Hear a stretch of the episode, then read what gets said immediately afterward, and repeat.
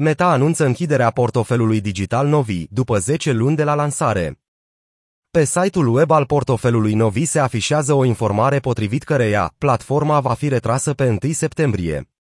Aceasta înseamnă sfârșitul unui proiect pilot de 10 luni, în care utilizatorii din Statele Unite și Guatemala au testat o platformă de plată bazată pe criptomonede. Utilizatorii sunt rugați să retragă fondurile rămase din portofelele novi respective în conturile bancare asociate. Utilizatorii din Guatemala pot, de asemenea, să retragă numerar în locația aleasă din Guatemala. Utilizatorii novi sunt, de asemenea, încurajați să preia informațiile despre cont înainte de data de închidere, inclusiv tranzacțiile și activitatea din conturile lor. De la 1 septembrie, utilizatorii nu se vor mai putea conecta la portofelele lor. Depozitele din portofelul Novi vor fi, de asemenea, retrase din 21 iulie. În octombrie 2021, gigantul rețelelor de socializare Facebook a anunțat despre colaborarea cu Coinbase și Paxos pentru crearea portofelul său digital Novi, atunci a și început faza de testare în Statele Unite și Guatemala.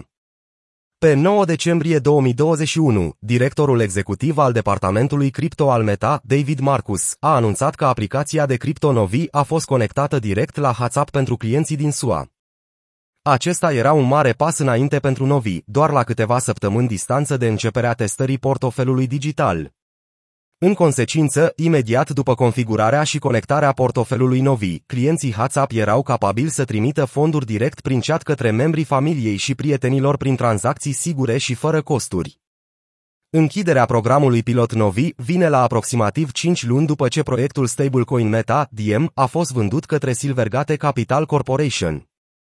Diem trebuia să fie moneda stabilă a ecosistemului Meta și a fost inițial destinat să fie moneda nativă a portofelului Novi. Diem era considerat un proiect ambițios inițiat de Meta, cunoscut anterior sub numele de Libra. Stablecoin-ul a fost subiectul unor examinări foarte serioase și ținta unor obstacole de reglementare care au durat ani de zile, având ca rezultat o serie de parteneri cheie care au ieșit din afacere. Presiunea reglementărilor din Statele Unite a determinat Meta să vândă proprietatea intelectuală asupra Diem către Silvergate, care urma să integreze infrastructura și activele blockchain de bază în platforma sa de plată existentă. Eșecul lansării Diem a făcut ca portofelul Novi să folosească stablecoin-ul proiectului Paxos, Pax Dollar, USDP, ca simbol nativ pentru plați. Bursa de criptomonede din SUA Coinbase a făcut echipă cu Novi ca partener fiduciar pentru a gestiona și deține fondurile utilizatorilor. Meta a planificat să migreze platforma Novi către ecosistemul blockchain Diem după obținerea aprobării din partea autorităților.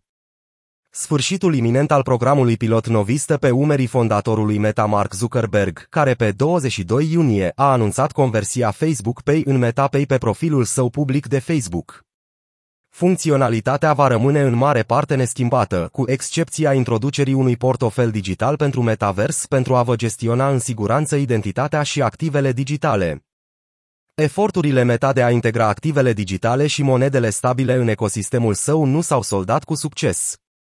În octombrie, compania Facebook și-a schimbat denumirea în Meta pentru a reflecta accentul său în dezvoltarea metaversului.